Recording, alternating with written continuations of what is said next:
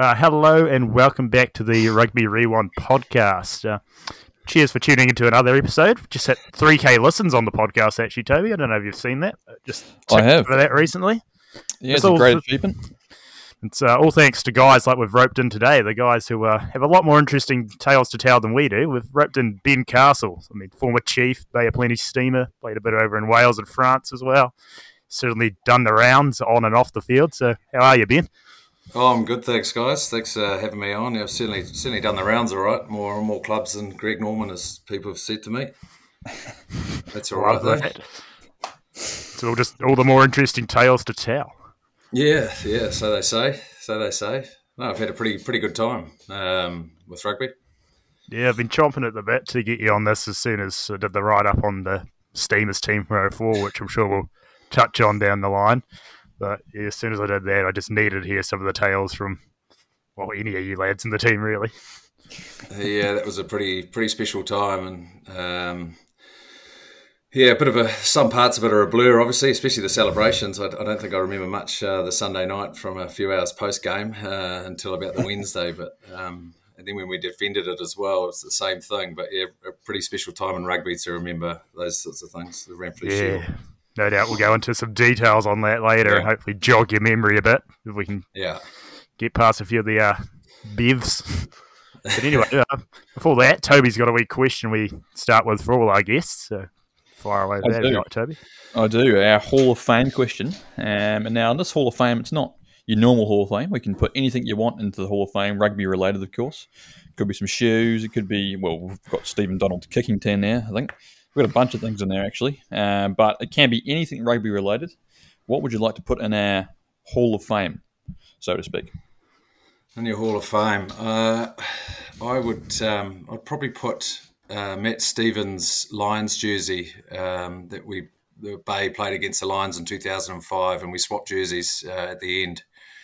Um, so having a Lions jersey that was actually worn against us um, in that 05 series, that's pretty special. Not. Uh, I mean, the Ranfurly Shield jersey, they're all pretty special, uh, but we wore the same one the next week. But uh, up against the Lions um, and then getting it at the end of the game, um, yeah, to say you played the Lions it was pretty cool. So the Yeah, number nice. Matt Stevens jersey, he's, he's pretty. He's had a pretty colourful career as well. So there's a bit of bit Yeah, of, he's uh, been around the history in his block. one.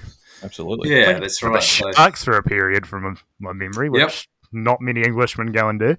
No, but he's South African born, old Matt Stevens. So I think he wanted yeah. to go back to his roots at one point. But uh, I think that was after the Bath debacle when he was getting in all sorts of trouble uh, for his off-field, uh, off-field uh, shenanigans, as they say. So yeah, that that uh, that Lions jersey is, is pretty cool. That's a that's a Hall of Fame item.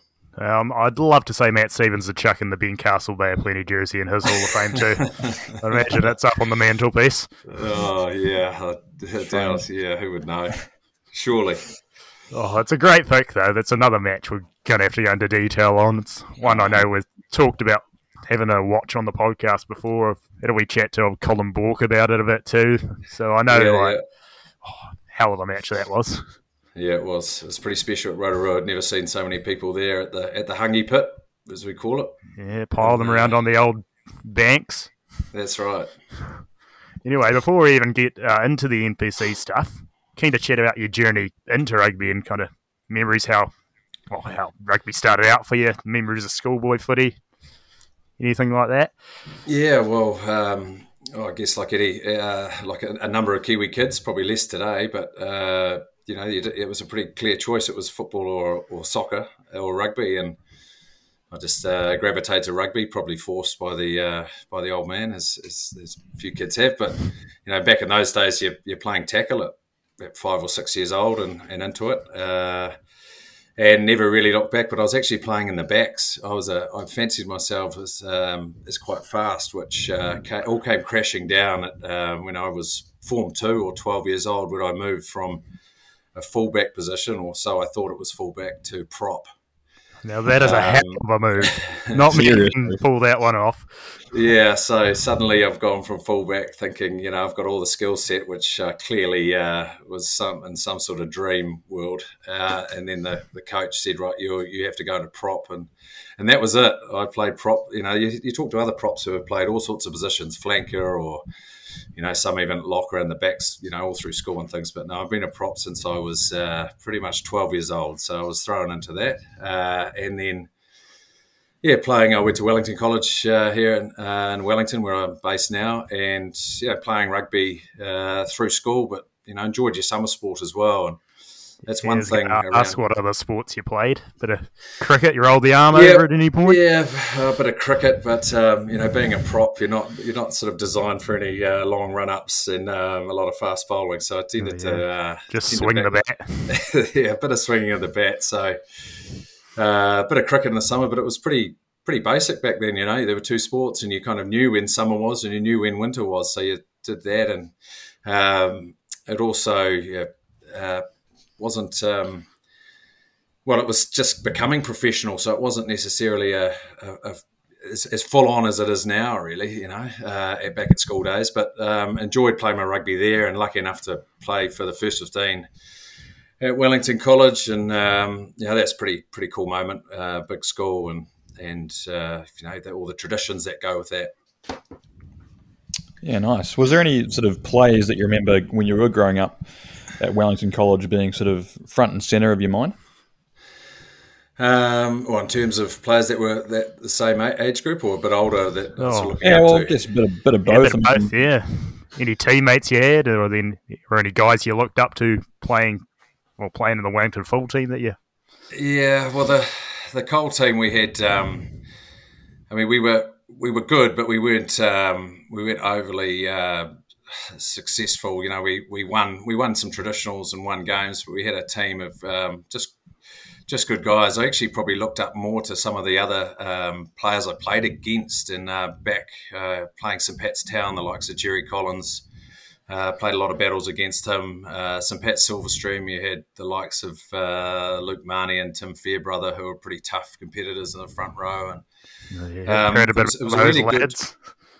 Yeah, it was a really good. Um, yeah, Ross Filippo was at Hutt Valley High at the same time. Um, so a really good sort of Wellington. Uh, the Waldron brothers were at uh, St Pat Silverstream uh, as well. So there, you actually um, you had to really bar up at those in those school um, those school traditionals because they those guys were they were really good players and they were kind of earmarked pretty early. I was um, probably a bit different. I mean, I, I really enjoyed my rugby, but I didn't really focus on it as something I didn't really take it too seriously. I, I really enjoyed my cricket, uh, enjoyed getting out there and playing, and it was probably that last year of school that I thought actually I could, um, I might have a bit of a crack at this.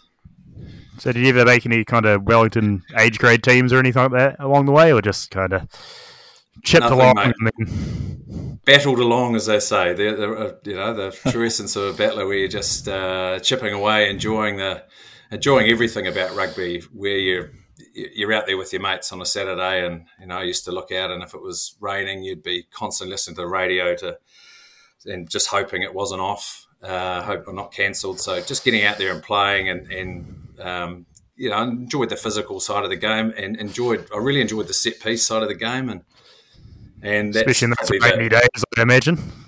Yeah, up, get, yeah. Some, get your hands a bit warmer in the scrums, and yeah, yeah. Well, I enjoyed the and that's what I still enjoy now, and, and some of the, the finer parts of rugby that the scrum and the line out are actually games within the game, and you know we get a lot of those set pieces get a lot of criticism from commentators or fans around scrums are boring, scrums are this and that. Well, you can't scrums are boring. You just you've just offended. Uh, you know eight people on the field because well not necessarily I don't think the loose forwards are too mad on scrums but the tight forwards like if you if you've got a dominant scrum there's nothing there's no better feeling sometimes. You, if you see a winger score yeah. in the corner great but you've you've actually contributed to that and you go around the game. And the same with the line out it's a game of cat and mouse you know you've got to fox these guys out of uh, out of where you're throwing the ball and how you're lifting, and there's you're trying to win, especially on defence, you're trying to break down their code, and and I really enjoyed that side of the game as well, um, and that's kind of what what hooked me into it probably more than anything else. That there was a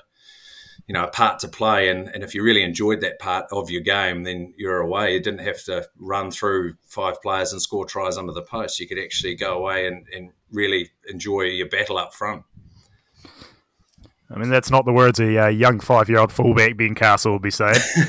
no way, mate. That's why rugby's such a great game, though, isn't it? Like, there's a spot for everyone. Like, you got your glory boys out in the back line, the boys that just want to front up and get into the physical side of things, the dark arts. Just yeah, so long as we keep so preserving good. that part of it, you know, we've um, it's it's you know, a lot of rugby now in the junior grades, it feels like it's a game for speed. You know, even Ripper, mm. there's a couple of kids who might not be fast enough and they're getting their tags ripped off every two seconds and then they think, I don't really want to play this. So yeah. you've got to keep yeah, encouraging. Before they start.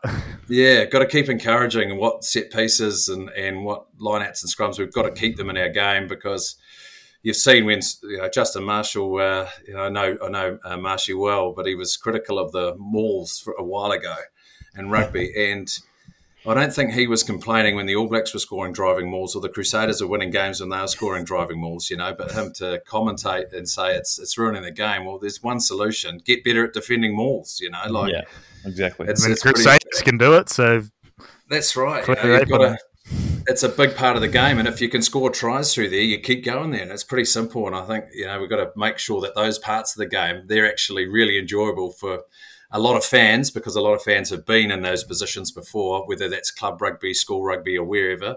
But equally, yep. the guys on the field at the moment and trying to be on that field love that part of the game too. So we've got to celebrate everything. Yeah, I mean, you got the sevens if you want, just out and out speed yeah. and space at all time, non-stop. Like exactly. your fifteens yeah, is right. you, you want the, that physical stuff, you want the tension and yeah, like that. Yeah, that's right. And so that's where I kind of took it seriously. And went, then I went down to um, I went and studied in Dunedin. So uh, down in your uh, yeah, another Dunedin man. Yeah, yeah we've had definitely going to need some yarns about that scarf yeah. memories. yeah, so I had uh, five five years down in uh, Dunedin, and I've joined the uh, varsity varsity club. Yep. Um, and uh, my um, I remember ninety nine and two thousand we we won titles. Um, I remember playing the final against Zingari. Um, I actually Zingari made a final. yeah, no, it's crazy, isn't it? But I do remember uh, in '99, I, I missed the um, I missed the starting 22. It was back then, um, and it might have even been just 21, um, and I think 22. And so I was uh, uh, just a spectator in that game, but in the sort of a wider squad and playing a bit for the you know the mighty bees as well, which was good fun. Um, and then 2000 though uh, played the final at Carisbrook against Zingari. Uh, Zingari bet, uh, bet I think bet Dunedin, in which they shouldn't. They just somehow won that game. We were watching it because we bet Kaikorai, uh, the Demons, in the um, in the semi and uh, yeah, up against Zingari, and we had a good win, so that was uh, pretty cool. But then in 2001, I went off to uh, went off down to Kettle Park to the Dunedin Sharks. Okay. Yeah. Very nice. So, uh, have you got any any chats for us, yarns for us about uh, Scarfy memories at Otago University? I mean, we've had a few chats on the podcast from previous guests, yeah. similar similar uh, stories in Dunedin. Um, what were you studying? Was it a commerce degree or? Oh, I had a bit of commerce, uh, mixed a bit of law in there, a bit of physical education, a nice sort of uh, bouquet of uh, yep. bouquet yep. of papers, as they say. you got to spread, you know, don't put your yeah. eggs in one basket. Yep. Yeah, good stuff. And was, back then it was um, rugby was rugby was really good to uh, um, do whilst you're studying because you're not studying nine to five.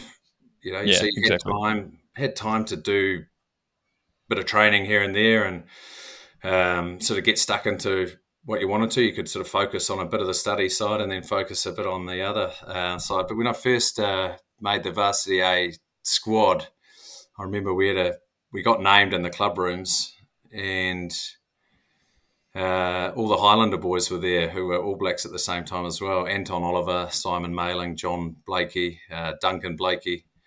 I think Eugene Morgan, the hooker, he was there. Um, a number of uh, varsity players, and we all got marched off to the changing rooms, thinking, "Oh, we're just going to, you know, have a sort of meet and greet or something like that." And there were two kegs in there and a whole lot of jugs, and, and then it was just a huge cordy run by Anton Oliver. Um, and I'm just sitting there going, oh, "This, this is uh, unbelievable! It's amazing!" Like, you know, as as Scarfies, you know, you're sort of off to Guardies and off to the pubs and all the rest of it. But here we are, sitting with basically like rugby legends in my eyes, and we're getting you know made to you know drop a jug and uh, sing songs and do all sorts of stuff. And I just thought this is this is just brilliant. You know, this it was a massive massive buzz being in the sheds with guys like that, uh, and then getting the chance to play with them as well because the Highlanders um, they'd always release players back to club footy. And so the likes of well, Matt Carrington, he played quite a bit um, for the varsity team. Uh, John Blaikie, uh, we had Justin Cullen in that team as well, um, who was Highlander, you know, one of the original Highlanders. Uh, you know, Simon Maling would come back and play a bit. Duncan Blaikie was always sort of sitting on the side of the scrum as well. So just being around those guys was just awesome. Yeah, it's pretty cool. So did you, did you flat down there, or were you in the halls? Yeah. Or? No, I was flatting. Uh, where did I start? I started in St David Street, and then went to um, Leith Street. Um, never went on sure, Castle Street. I was going to say, did you do a Castle Street? You know? yeah, I know. I know. Certainly walked up and down it a few times, but no, never, never on there. Had quite a few mates who were on Castle Street. That whole varsity area, you know, that where all the flats are, just with uh, Guardies at one end and the varsity at the other, and you know, yep. hopping in the Guardies limo between Guardies and the bowler, and those sorts of days were were pretty cool. I remember um, another time with uh, when we'd first been in the squad after that quarter. I think we'd played a game. we had played a game on the Saturday, and then the Sunday morning. Uh, we get these phone calls. You know, they're back when their phones are hardwired in the flat. There's yeah, no mobile yeah. phones. You know, the phone's ringing in a flat, and I was living with Simms Davison, um, who I played a lot of rugby with. Yep. And um, phone rings and it's uh, Simon Maling. And he said, "Where are you guys?" And I said, "Well, we're obviously in our flat because you've rung the number." And he said, "Right, well, we're coming to pick you up."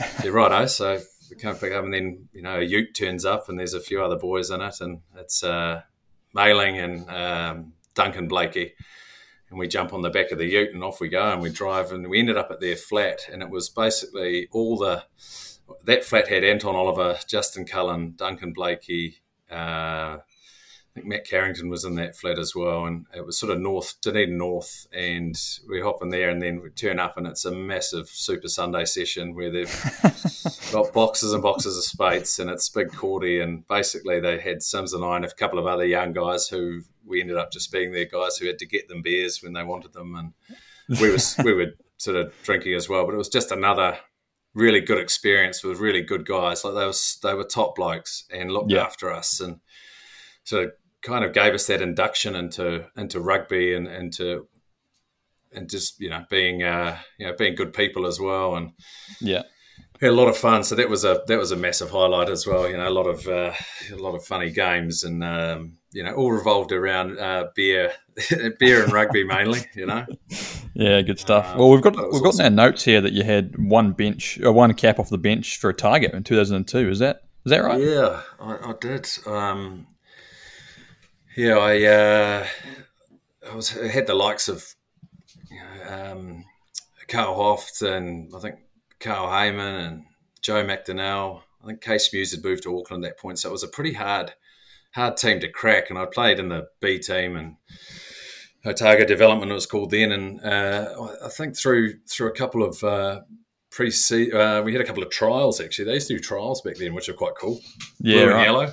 Yeah, trial at Carisbrook, and yeah, I I didn't expect it as well. And suddenly the the old ODT who used to they used to pull out that rugby pull out, you know, that, and every Friday. Um, I think there was uh, yeah, it was in there, and they had named a team, and I saw my name in there. I said, surely that can't be right. And they said, yeah, the first uh, sort of preseason warm up uh, off to off to Marlborough. How good. Yeah, it was. Well, it was really, really cool um, playing with all these guys, and yeah, it kind of yeah. just gave you the the taste that I, I do want to take this further. Um, and but I couldn't actually do it down there. So uh, yeah. because of the had, there was a lot of traffic in the way, you know, a lot of a lot of guys there. But I, I loved yep. playing footy down there in Dunedin. Um, met a lot of good people. It's a good competition, um, fueled by a lot of university students, but also getting out to some of the clubs and playing for the clubs as well. Got you out of that comfort zone a little bit and meeting people who loved loved club footy for for what it is and what it, yeah. what it was.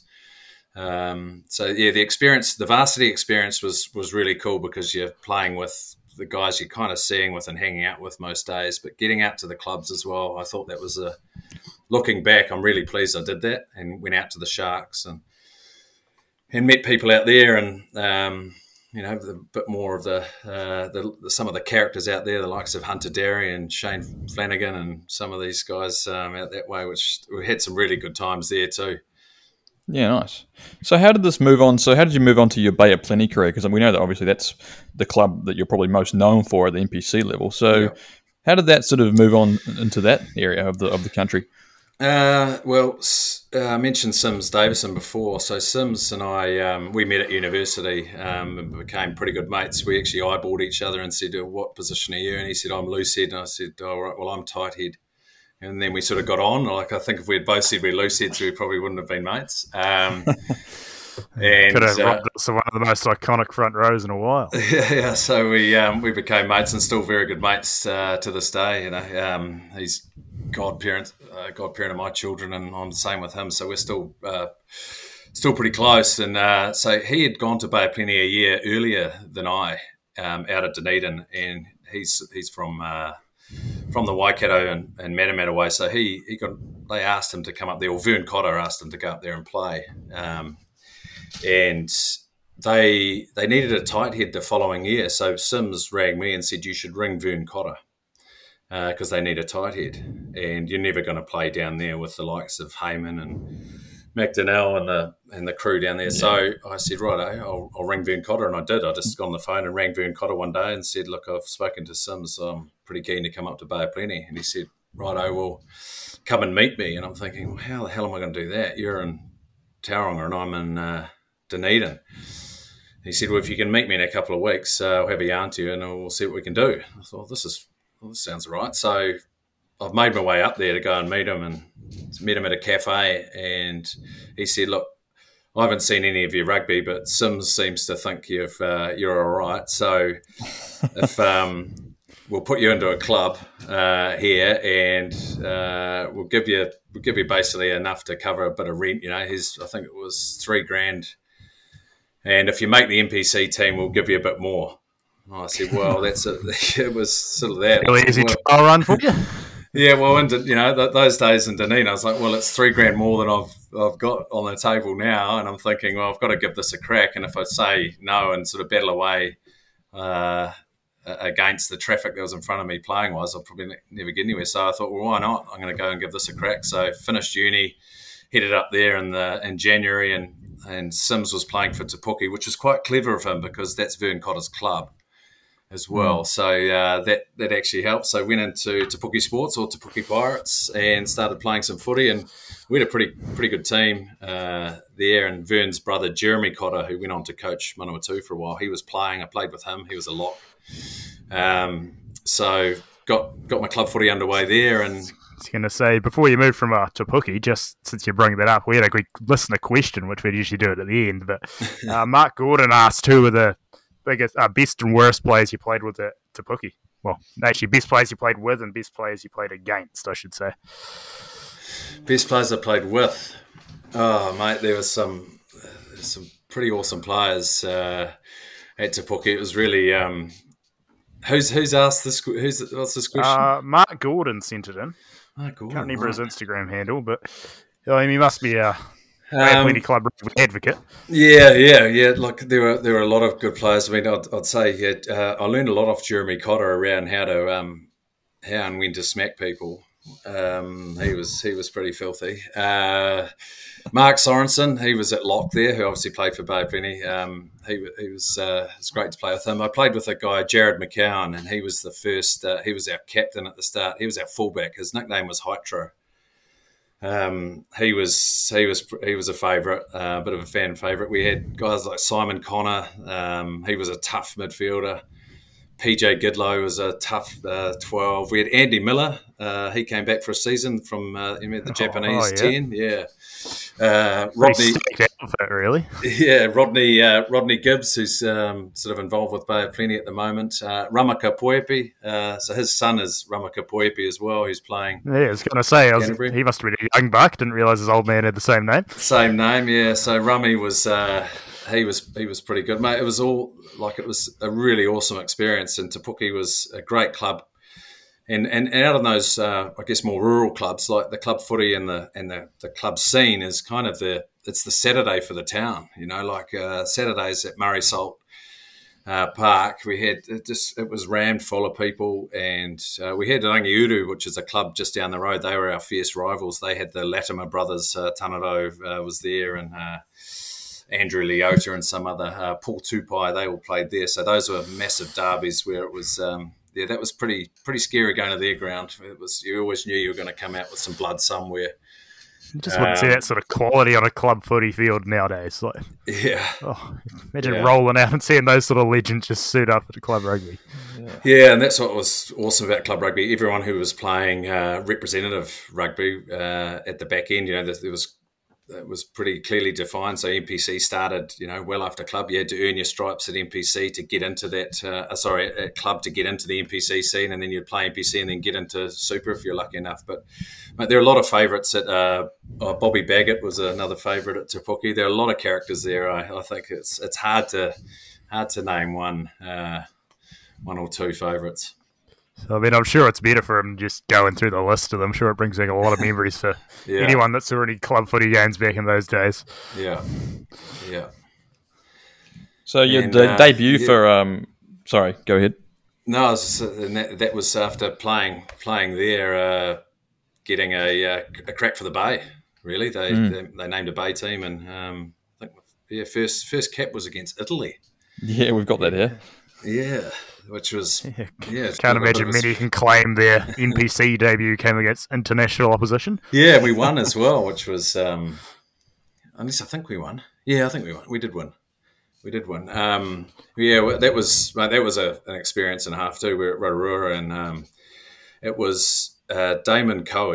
He played his hundredth game that match, and Damon uh, he was a, a bit of a Bay legend uh, under Gordon Tietjens, and he he was left on ninety nine games, and he didn't play for the Bay for nearly five years. And he I was didn't from, even realise he got to his hundredth, but yeah, and that, and that was his hundredth game. He got called back that season. He actually played really well. He was a he was an exceptional player, but unfortunately, he sort of got left in the wilderness a bit for a few years, um, and and couldn't really sort of kick on. But he had uh, he was an awesome player. And anyway, he came back and played his hundredth against Italy. We had uh, we had a great team. We had uh, Nathan Strongman as well, the late Nathan Strongman who um, passed away. Um, uh, unfortunately, and there's a Waikato Bay of Plenty game that's played uh, every year with all the old old guys that go out and play. We all play with the number 12 from the Bay, and the Waikato team play with the number 12 because he had some rugby there too. But Nathan Strongman was in the midfield, and that game's being played on the 2nd of October, I think, or 3rd. Uh, oh, no, 2nd of October in Waikato before the Waikato Bay of Plenty uh, NPC game. you Okay. got to get along for it this year. Um, yeah, well, I'm actually commentating the second game, so I thought I'll turn up a bit early and maybe roll on for a couple of minutes. oh, nice. yeah, yeah. So that's but that was that was awesome debuting there. Like, yeah, I um, I remember uh, yeah, that was that's two thousand and three. Yeah, and two thousand about right. 2003 and I remember our first preseason camp uh, we I was we went over we, we went to Gisborne and we were staying at these uh, the Waikanae Beach Motor Lodge and we all got these rooms and you know we were young and we were sort of the young guys sitting up the front of the bus and you looked at the back of the bus you had Clayton McMillan Paul Tupai uh, Wayne Ormond Glenn Jackson all these guys down the back and you, you knew that they were um, you know, had had plenty about them. You know, it was a little bit, it was pretty nerve wracking. And there were a few new guys as well. Oh, Aleki Lutui sort of down the back and Tafel Felici down the back somewhere as well. And we thought, right, well, we'll sit up the front here. Yeah, anyway. Not the sort of characters you want to get on the wrong side with, I imagine. You're not taking on the back seat with those guys, mate. It's, there's no way. You're, you're not going to live to see another day. I mean, Um, you could take on Glenn Jackson possibly. I don't know about the rest of them.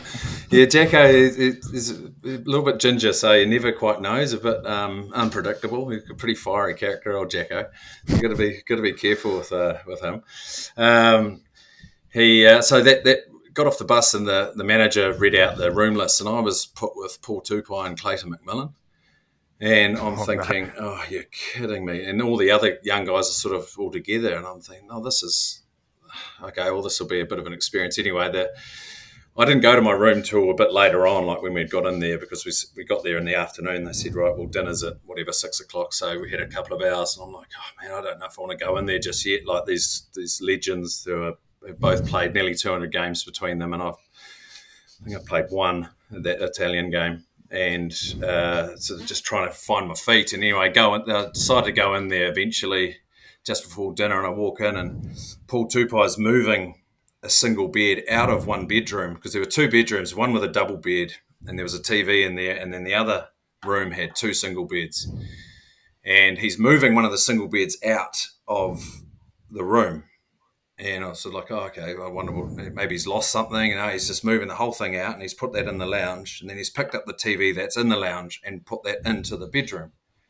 And so I think, oh, do you need a hand or something? And he goes, no, no, no. And I said, oh, what's sort of going on? He goes, oh, you're sleeping in here. I've got my room with the TV. Donk's got his room with the TV. You're out here in the lounge. So he moved me out of that room, and put me in the lounge on a bed. And I'm thinking, oh, okay, well, at least he goes, then we've got our, all our own room. And I was like, okay, but you've got two, now you've got a TV each. I've got nothing. But anyway, I was not not saying yeah, I can't imagine you telling them that. No, just like, okay, no, good good plan. Yeah, uh, no, I think it's a good idea. Uh, at least you got a bed, not a couch, I suppose. That's Good. right. And then uh, as just sort of getting organised and stuff, the, a box ended up at the end of my bed. And then all this dirty rugby gear in there. And I thought, oh, that's pretty good. We're getting our rugby gear washed. Oh, that's good. So I put mine in there as well. And then it's just sitting there. And Paul Tupai just looked at me and goes, it's not going to fucking wash itself.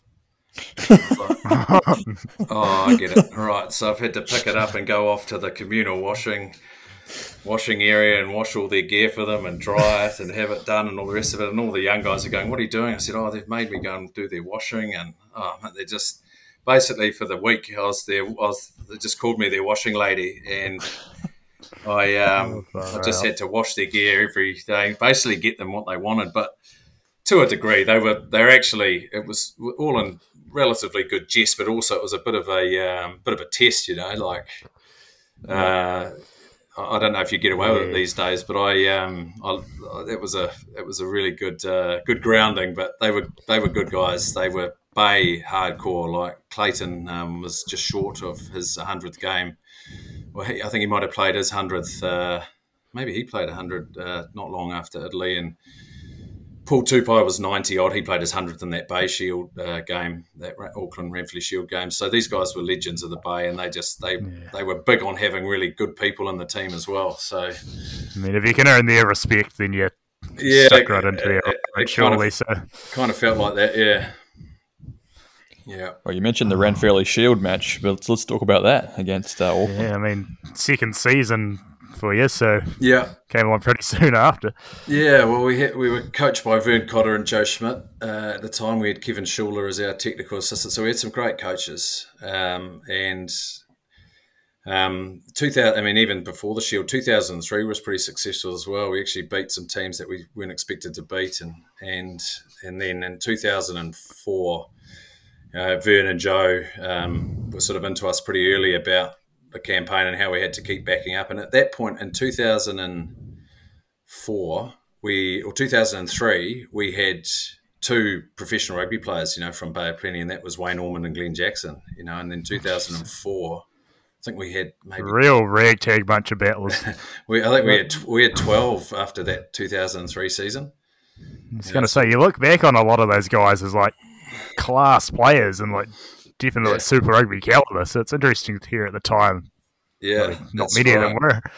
Yeah, and then in 2000, so 2004, the like Rua, uh, Rua Tipoki uh, came in. Uh, Adrian Cashmore came back from overseas. Uh, Nili Latu was in the uh, in the group, and he had that first season. So uh, just about chipping away to this day as well. Yeah, no, Nili he keeps going. he was he was uh, he was a cannonball. He was uh, incredible. He had no respect for his body whatsoever. He was. Um, he was a hell of a player. Uh, we had Kevin Senio had joined us. Uh, Grant McCoy had sort of moved from flirting at fullback. Uh, he'd decided second five eight was his position. So everything just started to come together. Jacko was playing some of the best rugby he'd, he'd ever played at number 10.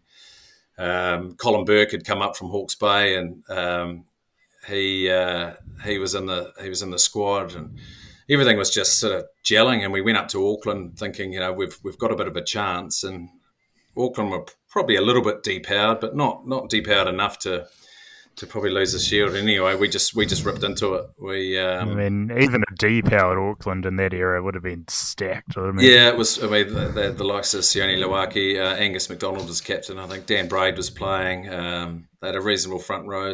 Uh, Soane Tonga'uiha, so I marked uh, that day. Yeah, I mean, uh, he's, he's not a small human. No, John Afoa was in that front row with Nathan Kemp. Uh, you know, they had they, they, were pretty stacked. They were they were a good outfit, but uh, Dave Gibson was nine. I remember, um, good mate from Dunedin, and and we just yeah we ripped into it. I mean, it was a fairly tight battle, but I, I still remember little moments. I, I, remember clearly when Simms Davison actually passed the ball back to Jacko to, to make that drop goal, and I remember that that going over, thinking that's the eight point buffer, and this actually now we can actually really believe, you hmm. know, and Anstahana scoring in the in the corner, yeah. which you've got to slow that down a lot and almost pause it on one little moment to see if he actually actually got yeah, it over, a- you know.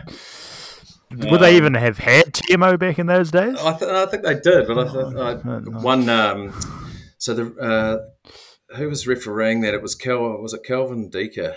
Was he refereeing or was it Honiss? I can't recall his referee, but whoever it was, one of the two of those guys was sideline.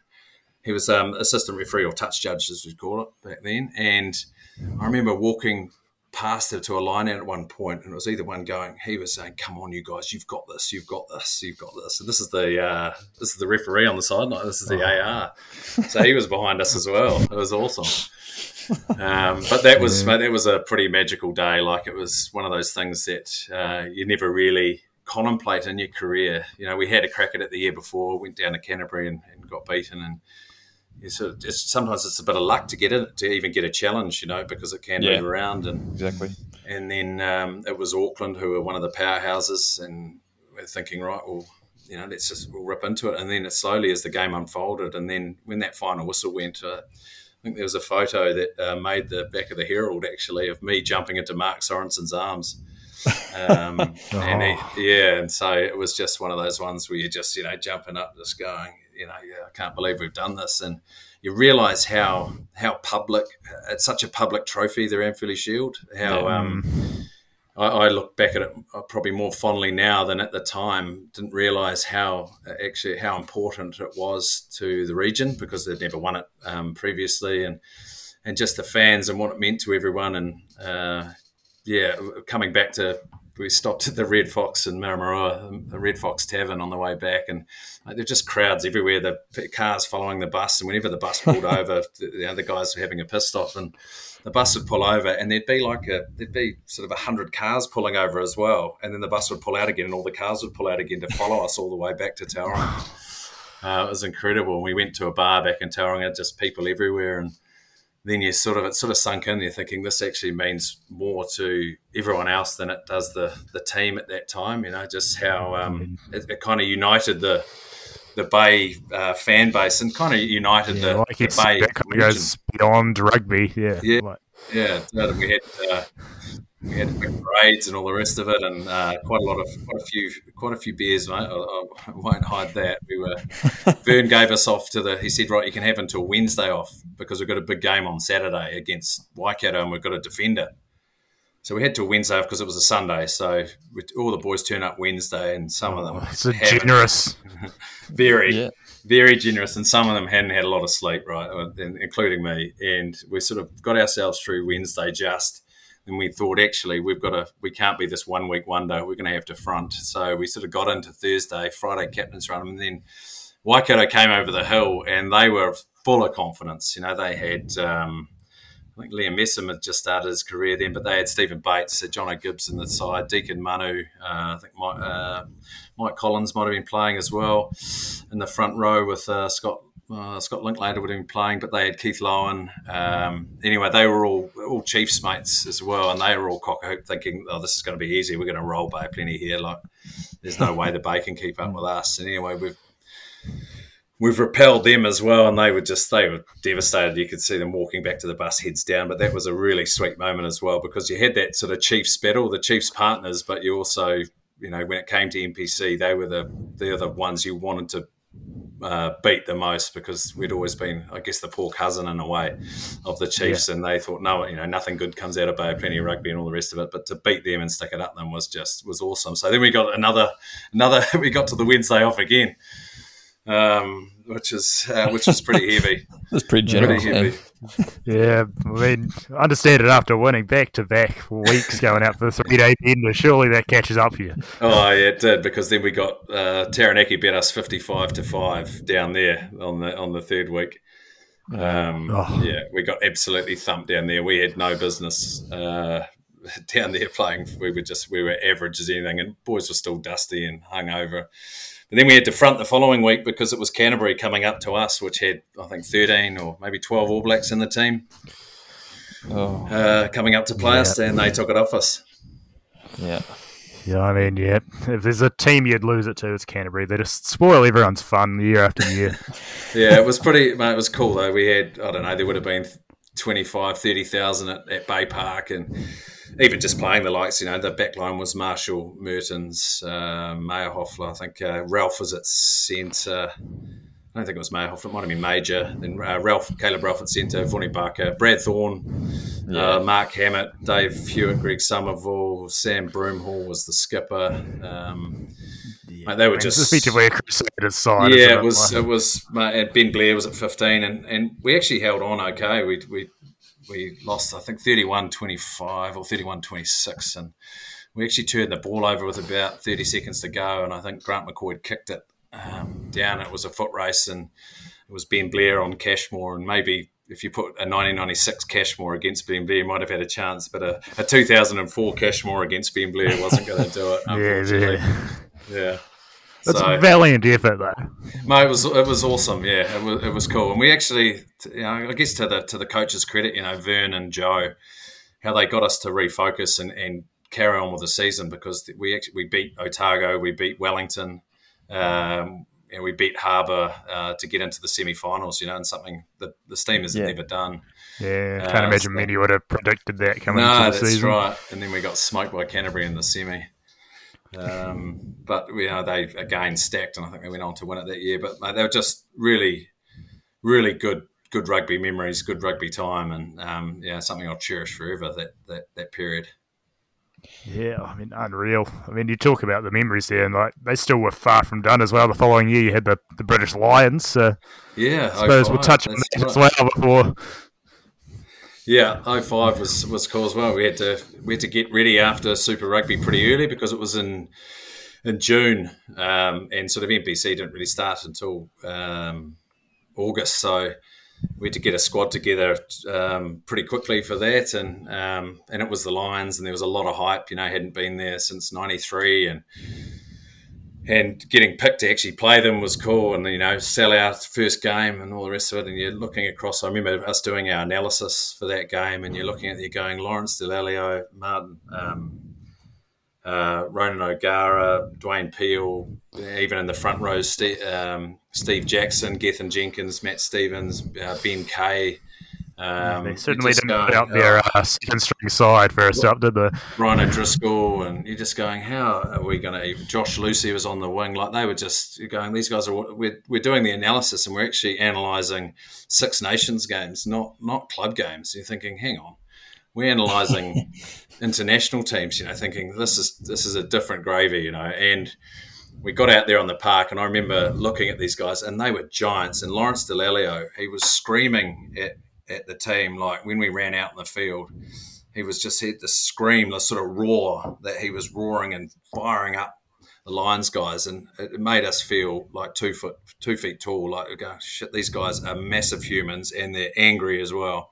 This is we're just going to have to hang on almost, you know. Like, hopefully, it's not too bad. And it actually it blew out quite quickly. I think they got two pretty quick tries, and it was like, oh shit, we've got to do something here. And um, we actually we got back into the match. You know, we we, we clawed our way back. I think the end score 32-20 or or 30-22 or whatever, something like that. And it wasn't. It was a bit more respectable than than we Yeah. thought. But mate, that was amazing seeing thirty thousand people um, in Rotorua cheering on the the team and and and the Lions. Mate, they were the they're really um, really nice guys. Like that at the start, you're thinking they're evil and gonna they want to tr- uh, trample all over you. But end of the game, some of the nicest sort of gentlemen. It's kind of what you'd expect from uh, the sort of UK uh, style and that Yeah. Lion style. But they were. Um, yeah, they were nice guys, and getting to swap the jersey at the end, as I say, was you know something that you know, there's not many who would say they've got a Lions jersey from someone they played against. You know, Yeah, it's pretty cool. Mm. I mean, yeah, I kind of wish the NPC sides turned out against the Lions last time they came over. Like, Yeah. great as it was to see the Super rugby sides play them, it's just something Yeah. about the NPC teams.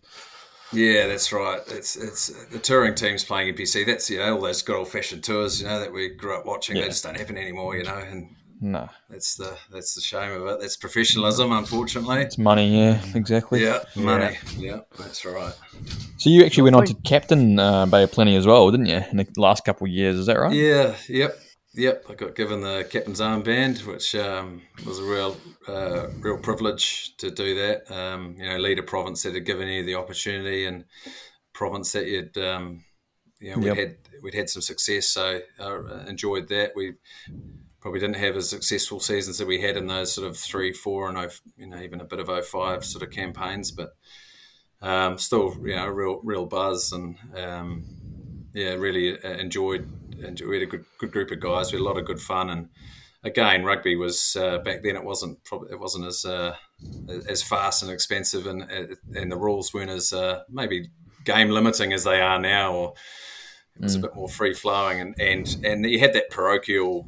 Pure- Uh, parochialism, you know, that was province versus province. NPC still, NPC moved into Air New Zealand Cup, and it started to get a little bit um, mixed. I think that when the NPC was those ten weeks, and it was pretty clear cut in the divisions. It was, you know, it was it had a massive following, and it started, I think, in that sort of oh, uh, 06, 07 Air New Zealand Cup, it started to move a bit into this different uh, competition. There were more games. You had games midweek, and it started to move away from its that, that old true essence. But you had to, I guess, you had to look after the, you know, the more teams. Now you had Manawatu were in. Uh, Northland, Hawke's Bay had, had come up after they'd been in Division Two for God knows how long, you know. So Tasman now- would have been about joining around then. yeah, T- uh, Tasman came in in 06. Yeah, yeah, Tasman, uh, 06. I remember 06 against Tasman. That was a funny. We went down there, and I, this is back when you could bet on rugby if you played, and we were paying six Oh, no. bucks. We were- Imagine it nowadays, eh? I know, These I know, scandals. Oh, mate, yes. yeah. I mean, I don't know if I should even say it, but anyway, um, we're paying we're paying six bucks to beat Tasman, and we were looking at their team and looking at us, going, we're definitely going to beat these guys. So at uh, about midday after, or just after lunch, before um, I think before the Ford's lineouts, the Ford pack went off down to the TAB, and we were all putting money on ourselves to win. And um, we were lined up. We were still in our bay gear, and we were lined up because the TAB in Blenheim wasn't that big. But we were lined up out the door, like just next person. The lady's just like, "Yep," and just taking the money, and we're betting it all. And I think we ended up in the pot. We ended up with about four grand in the pot because we beat them, paying six bucks. So, we Wow. all, uh, Surely nothing wrong with just backing yourself. Like, well, You gotta surely love that's it. all right. Yeah, Insider it just trading right there. Insider Oh trading. Oh yeah, I mean, it depends if if Tas yeah if Tasman had, had been on the take, um, you know, and they'd thrown the game, that's when you'd probably look at it. But yeah, we beat them, and so we were celebrating because we'd won, of course, but celebrating because we were off the TAB to make a collect too. That is funny. yeah, it would have been a hell of a night out with the winnings. Yeah, yeah, Blenheim, a good a good night out in Blenheim, that's for sure. Oh, unreal. Yeah, yeah, uh, it's good. Yeah. I, I mean, guess before we, we move on to uh, Super Rugby, I mean, any other NPC memories or stories you want to bring up? Oh, mate, I've sort of covered covered quite a few of them, but I yeah had, had, had an awesome time in the in the bay. Um, really lucky that you know I, I definitely put the fact that I even had the uh, chance to be a professional rugby player uh, for a period in my life, and that's down to um, the guys I played with, of course, but Vern Cotter and Joe Schmidt, hundred percent. Like Vern was tough, and um, he was ruthless around how he, how he coached, but you know, without someone like that at that time, you know, sometimes rugby is a bit about timing, you know, in terms of seasons and, and players. And we just had the, the perfect mix of players at the right time with the perfect coaching group for that group of players, you know. Um, and it was just one of those, you know, uh, golden periods of uh, rugby that I was, I'm just, I was stoked to be a part of and look back at now and just, and still, you know, a smile on the face and still talk, you know, still catch up with a lot of these guys. Um, and we still talk about the, those days, you know. Yeah. Love that. Suppose I should ask, did you ever get to the uh, back seat of the bus as well? Surely I did, it, I did in the end. I did, mate. Yeah, I did in the end. Unreal. Thanks. Didn't take advantage of it and uh, make the uh, younger ones do your laundry like no, they've done to you. No way. No, never. I think the game had moved by then. The young guys, the young guys weren't going to do that. Yeah, yeah. So the Chiefs, how did the uh, how did the call up come for the Chiefs? Um, just yeah, well, it was back like I said around if you you know you played your club footy and if you played well in in, in your club system, then you would um, you'd be rewarded by uh, playing representative rugby and whatever level. You know, if you were in the Colts level, you might play for Bay of Plenty Colts or whatever. So into the Steamers side, and then if you perform there, um, back in the old ways that Super Rugby used to be picked, you were you were part of that region. So, uh, part of the Chiefs region was Bay of Plenty. So I remember um, getting a call from uh, Glenn Ross, who was the Chiefs manager, saying, "Look, you're going to be uh, picked in the Chiefs." Um, for uh, for our 2004 season, so um, you'll get a you'll get a call uh, next week after they're all named. But congratulations, and um, Fozzie might give you a ring. And Fozzie rang a couple of days later and said, "Yeah, congratulations, we're going to name you next week." And went on the nice. season and sort of that. So it was it, it was all a bit more formal and yeah, going over. I remember going over to the first first day where they kind of did the back then they did media announcements and all players were there and so on and like looking around and you know that was a, a another massive step up. Jono Gibbs was our captain and you had a lot like guys who were super blokes who um, you know still see a lot of now. Tom Willis had just come up from Dunedin, so he was he was in the side. Uh, Jono Gibbs, uh, as I said, Marty Holah, uh, you know, Keith Lowen, guys like Sitiveni, Sivivatu, uh, characters mm. like that, uh, Todd Miller, David Hill, Mark Ranby, um, just these guys that you've just seen on TV and you're looking and going, yeah. wow, I'm, I'm, you know, sitting next to them. This is, this is unreal, you know. Um, and uh, yeah, we had a, we went on. We made the 2004. Didn't get a lot of didn't get a lot of game time. I mean, back then, you know, you had squads of uh, we had a squad of 32, um, yep. and didn't didn't see a lot of game time in that first year, but learned a hell of a lot and had a had a good time. But it was yeah, pretty pretty cool being uh, you know suddenly rugby's now your job. Yeah, exactly. yeah. yeah. Pretty lucky. I look back now and think, man, I was I can't believe how much time I actually had, and probably how much time I wasted as well. By, you know, we we trained, uh, we had to train a bit, of course, but not not like they do now. And still, you had a lot of time off during during weeks and days and so on. And you know, I guess I can't can't remember what I did. I think I was just you know pretending to surf or playing golf or some you know, stuff that was just oh. you know hopeless. Yeah, you've got to live life. I think you've done pretty well for yourself uh, post rugby anyway. So Oh, was, Look yeah, back on that time with some good memories. Yeah, no, it was it was good. It was good. And base, the only downside, and uh, it was based in Hamilton. yeah, oh. I was just going to say yeah. that. oh, mate, because you'd, you'd have your winters in the in. I had a place in the Mount, and you'd have your winters there, and there's summers in Hamilton. You're just like, I've got this around the wrong way. Yeah, it's not, not ideal. Yeah, you might as well spend the winters in Hamilton. It can't yeah, get much worse. Mate, well, as less time as possible. But it was funny because the guys who lived in Hamilton, the, the Waikato boys, they loved Hamilton. They yeah. loved it. They were really proud of it. And I reckon they just they just felt they had to promote Hamilton. Yeah, someone's so got to give it a good word. Yeah, I think deep down they didn't like it either. So you did yeah. what? I guess you would have. Uh, I was going to say, I guess you would have getting out, out on the tours and things like that too. Yeah, but yeah, uh, Africa.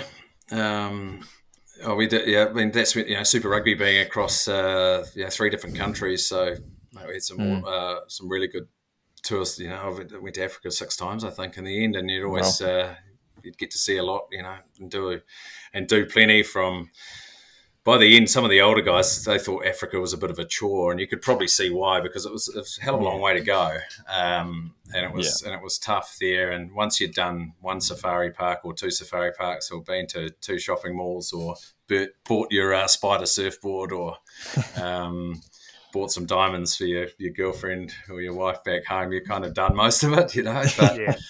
no, it was it was cool. Uh, Africa was great like uh, and, and that's what rugby's so good. And you know even the, um, when I was overseas using rugby as a vehicle to see the world you know that's a, it's a real yeah. really privileged position to be in. And you've still got to go and it's part of your job but um, there are the they are the benefits of it you know that a competition stretched that far. And yeah. got a chance to go and see those parts. And you know, even Australia was was good back in the days when Aussie rugby was really tough. It was tough to go and play the Waratahs. You know, they were they were yeah. they were really strong. The Brumbies have always always been really strong, and, and still still are, but probably not not into the standard that it seems now. And that's you know probably a big impact on our game.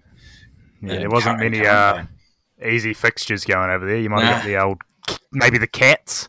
It's, uh, oh, it's about yeah, uh, yeah. Even I mean, the, we had the Cheetahs in Bloemfontein, which we I think we beat them just, and that was they were probably the weakest at that time. Uh, but mate, the, the crowds they they are mad. Like especially Loftus, like the, the oh, amount of yeah. shit they'd throw at you and scream at you and abuse the shit out of you. And the, the African board, they're filthy rugby players. Like they're filthy on the field, yeah. and they would probably not not as worth not as bad as the French, but they're definitely up, they're definitely up there. And um, but they're the nicest guys off the park as well. Oh yeah, you know, after you finish, yeah, yeah. No, that was, uh, but that's that's the beauty of uh, of rugby, as I say, going doing those tours. And um, yeah, I finished finished the last season with the Chiefs was two thousand and eight. Yep, and because you've done a bit of travel since. Well, after that, you went to France, was it? Yeah, I had one season with Toulon. Um, which was um, mate, that was that was crazy in, in the in the best sense of the word, uh, word because mate, there were it was like a it was like a barbarians team. I think it, sometimes they'd roll the twenty three out and there'd be maybe one Frenchman. that, uh, and the team was Jerry, that top fourteen at that time. Yeah, they'd just been into top fourteen yeah. after after the likes of Victor Matfield and Gregan and um, Anton Oliver had pulled them up into into um, into the top fourteen. How and we had those uh, guys playing in the Pro D2, like money, mate. uh, money talks, right? Um, yeah, yeah. They uh, and, and, but Toulon was a uh, Toulon back in the um, late eighties was an infamous club. You know, I think Toulon had played the All Blacks and I think beat the All Blacks in the um, or nineteen ninety maybe. You know, that blood, sweat, and touring uh, video. I think it's on there. They had the likes of Eric Champ and so on, but they uh, it was a it was a famous. Uh, it's a naval town, Toulon, and so it's known for being tough uh, around the around the outskirts, around the edges, and the, and they they wanted their rugby tough as well. And we had Jerry Collins and I flew over at the same time. Uh, there, Sonny Bill turned up um, a few weeks later. Um, oh which was just that was um, unbelievable. Like we were we were hiding. I can imagine the uh, media coverage of a Ben Castle signing would have went under the radar with Jerry Collins and Sonny Bill joining. Yeah, mate, it was Ben Who. Like it was uh, it was nothing like uh, Matt Henjak and. Uh, was in the team. We had uh, Orene Ai'i was there, Tusi Pisi was there, a lot of Kiwis. Ross Skeate from South Africa, uh, Tiaan Liebenberg, he was there as well from South Africa. Uh, Joe Van Niekerk was there.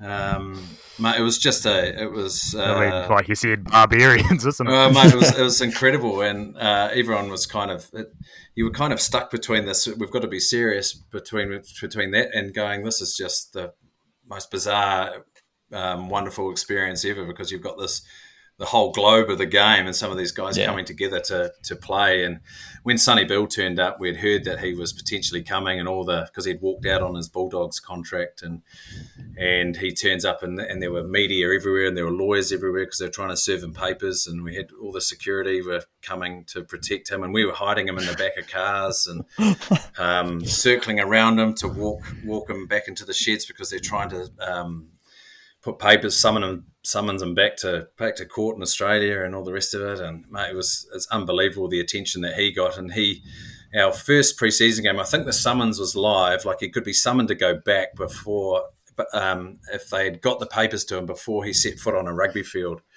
or a game, a sanctioned rugby game or something. So we had a preseason hit out against the side, and we're all we're doing these warm ups, and these lawyers are like literally in our warm up looking for him.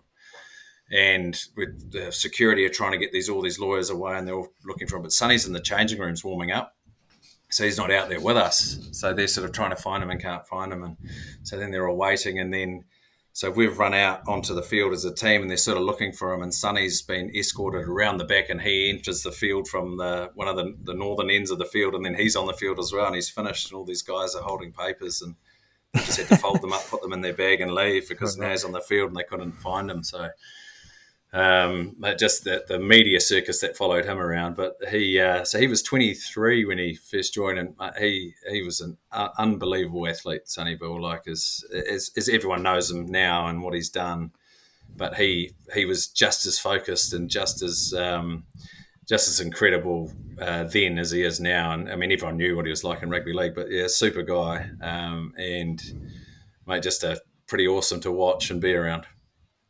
Yeah, it's pretty cool. You want to go for the old out the back offloads, learn a thing or two from him? Oh, mate, Spice no your game up a bit?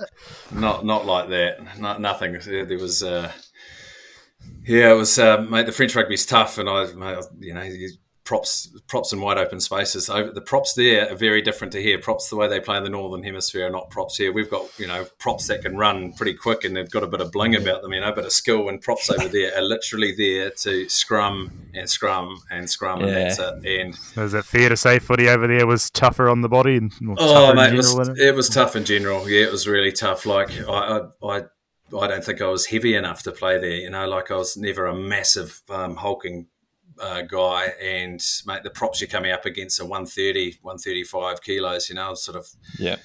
You know, when you're sitting at 115, 116, you're just never going to get anywhere with it. And I just wasn't heavy. You look at like the likes of uh, Ben Tameifuna who went over there, and uh, Charlie Faumuina who's gone over there. You know, they're that that's the, that's what they want. They want those big guys who literally scrum, and you might get a little bit of a ball carry every now and then, but that's that's really about it. So it was it was tough going, and the the referees. You know, you're sort of asking how we referee the scrums here in New Zealand. It's all very clean and they're straight angles, none of this, none of that. Go over to France, all bets are off. The referee's got no control on it. He's just letting them go for it. You're, it's all go. So it's um? Sounds like torture, honestly. it was a it was a tough tough learning, but it was good. It was good. It was really good. And then I, I left there and went up to Wales, um, where Tom Willis was.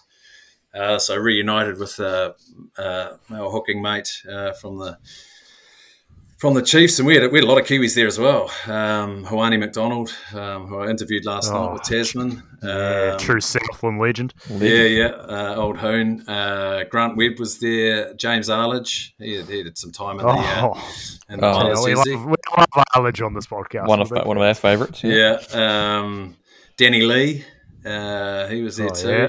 yeah. Um, and then we had a few uh, few Welsh reps as well. Luke Charteris, who was about six foot, Oh, yeah. one hundred. He was the tallest Yeah. guy we've ever seen in my life. He's really Um, tall. Isn't? I mean, like, yeah, if you think like rugby lock, Charteris Yeah. is probably your guy. Just Yeah, mate, he's he's a beast, an absolute beast in every sense of the word. Um, Dan Lydiate, he was there as well. So, mate, that was that was another Rodney Parade was our home ground, probably the shittest ground I've ever played at. well, Um, that and- covers that question later.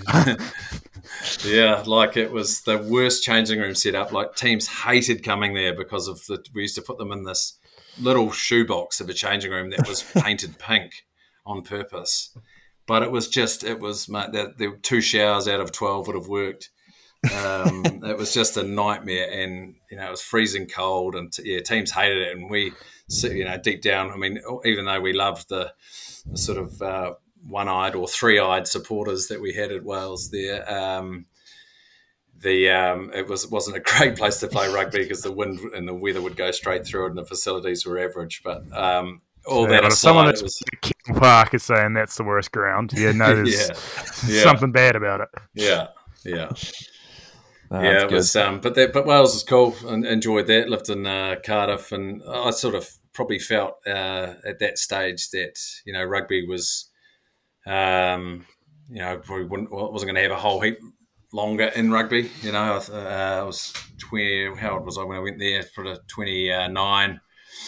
Um, uh, and sort of yeah, starting to not necessarily wind down, but sort of thinking, you know, I can't play rugby forever. What else am I going to do? Yep, yep. There was yeah. a, I mean, before we go on to yeah the winding yeah. down, there's a couple of other wee stints I know we wanted to touch on too. Yeah. I definitely want to touch on the uh, the Western Force stint. Yeah. Mate, the Western Force that came out of nowhere really. So I, I, I left France um, a bit early, and they said, "Look, there's an opportunity to go and play Super Rugby again." I was thinking, "Oh, I wonder, you know, who's that going to be for?" You know, I've only ever played for the Chiefs, sort of thing, and I, I was thinking it was a New Zealand team, and they said, "Oh, it's the Western Force." I'm like, "Whoa, okay." Um, and John Mitchell's the coach there, and uh, would you like to would you like to look at it? I was thinking, well, if I'm not going to get a whole lot more time here in France, and I've, I've now signed with Wales, which doesn't start until July, why not? You know, let's let's go, let's yeah. go off off to Perth, and left uh, left Wales, and it was probably uh, probably minus two, and landed in Perth, and it was probably forty two. um, and mate, it was I said, what have I got myself into? Sort of here, um, and not knowing anyone there except John Mitchell. Um, and when I turned up, oh, old, old must Mitch, have been like the only time they didn't have a whole bunch of Kiwis rattling about. Yeah, no, I think uh, I think I might have been the first Kiwi to go through there, um, and then you know the likes of David Hill and Tim Fairbrother and others have done it. But and um, but I, I, turned up and in the middle of the, the, middle of the night landed boiling hot, sort of off to uh, off to the hotel to be. And John Mitchell picked me up the next morning. Uh, went round to his place and had a bit of a chat about you know the setup and what's going on. He said, "Oh, and when I when he was going to drop me back, uh, he did drop me back, and then when I just as he was pulling up to the hotel, he said, "Oh, and by the way, I'm actually banned from talking to the team at the moment. There's an inquiry on my coaching, so." Um, you'll see me at the grounds, but I can't talk to you. So this is the only sort of conversation we can have. And I'm thinking, mate, why don't you tell me that? about a tough introduction. Why don't you tell me that at the start? Like we could have figured out a solution now. And I'm thinking, well, who do I? What do I do tomorrow? And he goes, I'll just, this is, you know, drive here. Uh, you, or you'll get picked up by the manager and uh, just go in and start talking to people and meet people. And so you're sort of right in the deep end. And so off I went, you know, straight in there. And then you're looking at that team and think, talking about stars like um, Nathan Sharpe was our captain. Yeah. We had David Pocock, uh, yep. Richard Brown at number eight, uh, Matt Hodgson, uh, Tai McIsaac was hooker with uh, Pek Cowan, who's still battling away here in um, in Wellington. Yeah. Um, yeah. And then our backline, mate, like Josh Valentine, Matt Giteau, uh, James O'Connor, uh, oh, it kind of was there at that stage. Yeah, that was, yeah. His, that was his first season, wasn't it? Like he was like seventeen or something. Yeah, he was really young. Um, Ryan Cross from the um, from the oh yeah, uh, another league convert. Another league convert. Yeah. Then uh, Cam Shepherd. We had uh, Nick Nick Cummins, the old honey badger. Yeah, honey badger. Tell you, Ryan Cross reminds me of is WWE's Edge. oh, he does. Yeah, he does. just a like alike, mate. Yeah, he does. Mate, he had some he had some awesome stories about the days of Freddie Fittler. Um, yeah, the mad the mad Mondays that they had. Wow. Yeah, they the Force didn't have a bad season. It wasn't a bad season in 09, wasn't it? No, it was, it was good, mate. The Western Force, mate, I had, a, I had a great time, and it was one of those. It was just a, a, kind of added bonus, you know. And we actually, yeah, we had some really good good results. We actually did the Triple Crown, which um, we beat all the Australian teams. So we beat the Brumbies yeah. uh, there, we beat the Waratahs, and yeah, beat the Reds back at home. So uh, that hadn't been done by a Western Force team. So that was pretty cool to do that and, and beat yep. beat uh, all those guys because again the Western Force sort of was like the you know the late the late addition to the party, and we're the three um, we're the three East Coast teams, and you're the crappy old West Coast. Leave us alone. Yeah. And yeah. And we came and sort of messed up the party, but with the likes of you know Matt Giteau or Drew Mitchell as well, like we, yep. like we had a pretty awesome team. It's so, got to be by far in the way the best force team. Oh yeah, I reckon ever. Like, there's been some star power in that. Oh, it has to be. Yeah, it has to be now. Yeah, because I was involved. No, um, mate, it was cool. Uh, yeah, like I again, like a lot of good good friendships out of that, and and, and rugby and especially in um, Perth at the time, and even rugby in Australia, compared to how we we treat rugby in New Zealand and how it's kind of on the front page sometimes and the you know the top of the back page. It yeah. was just uh, it was sometimes never in the paper. Like it was yeah, just under the exactly. radar the whole time. And you'd have a loss, and sometimes in New Zealand, you know, you in a team you'd kick your kick tires around for two days, sort of asking questions of how you lost, why you lost, feeling bad. There they lose, they go oh, well on to next week, and they forget it within minutes and just move on. Yeah. And keep fronting up. It's such a it was quite a refreshing approach, you know. Mm. Sounds like a great place to play footy. Mate, it was awesome. Yeah, you, you needed the what they call it the Fremantle doctor coming in uh, because sometimes it was too hot. We had to train at eight in the morning and we sort of done by ten, and then you we'd sort of meet again at four o'clock after the wind got up a bit because it was just roasting, roasting hot. You know, 40, 40 degrees is just you couldn't be outside. Yeah. I mean, it's one way to get your fitness up training Yeah. those sort of conditions. Yeah, that's right. Yeah, I'd never, mate. There's never a team that I probably drunk as much alcohol through a season than that team there. I probably did enough Yeah. for two years with those guys. Yeah. All right. If you do uh, rank the four places you played footy, not based on the teams, just solely on like the quality of rugby and things like that. Aussie, France, Wales, New Zealand. What are you ranking them? Uh, I'll have to. I'll, I'll, I'll have to back. Yeah, New Zealand first, of course. For Uh, I would hope so. yeah, no, for everything they did. But I, I think um, uh, for everything, I think the Force would come in second to that, being uh, where it was, and then, oh, mate, France and Wales were so unique and so different. I, I, I couldn't really separate those two, but that would be my order in terms Yep. of experience and uh, Nice. enjoyment. Yeah. Yeah, I mean, one more team I wanted to touch on before we get into, I mean, the move post rugby was Junior All Blacks. I know you had a few games for those. How did that come about? And was there ever any talks with the All Black selectors? Or No, no talks. Um, I was uh, we we played that Lions game in 2005, and because we had a break after that until the NPC, um, myself and uh, Simms and another couple of mates, we decided to go to Fiji for a week, and so we shoot it off there. And I had no idea that um, I don't think I even knew they were even selecting a junior All Black team, or maybe I did, but I hadn't taken much notice, and we were playing. We had to move rooms. We were in Fiji. We were out at Beachcomber, and we had to um, we had to move rooms. And I've I've lost cards, so I've had to go down and get the or go and get the room key. And the queue to do the to see the person at the desk was massive. So I thought I'll just kill some time and I'll go online and I'll you know look at the news back home.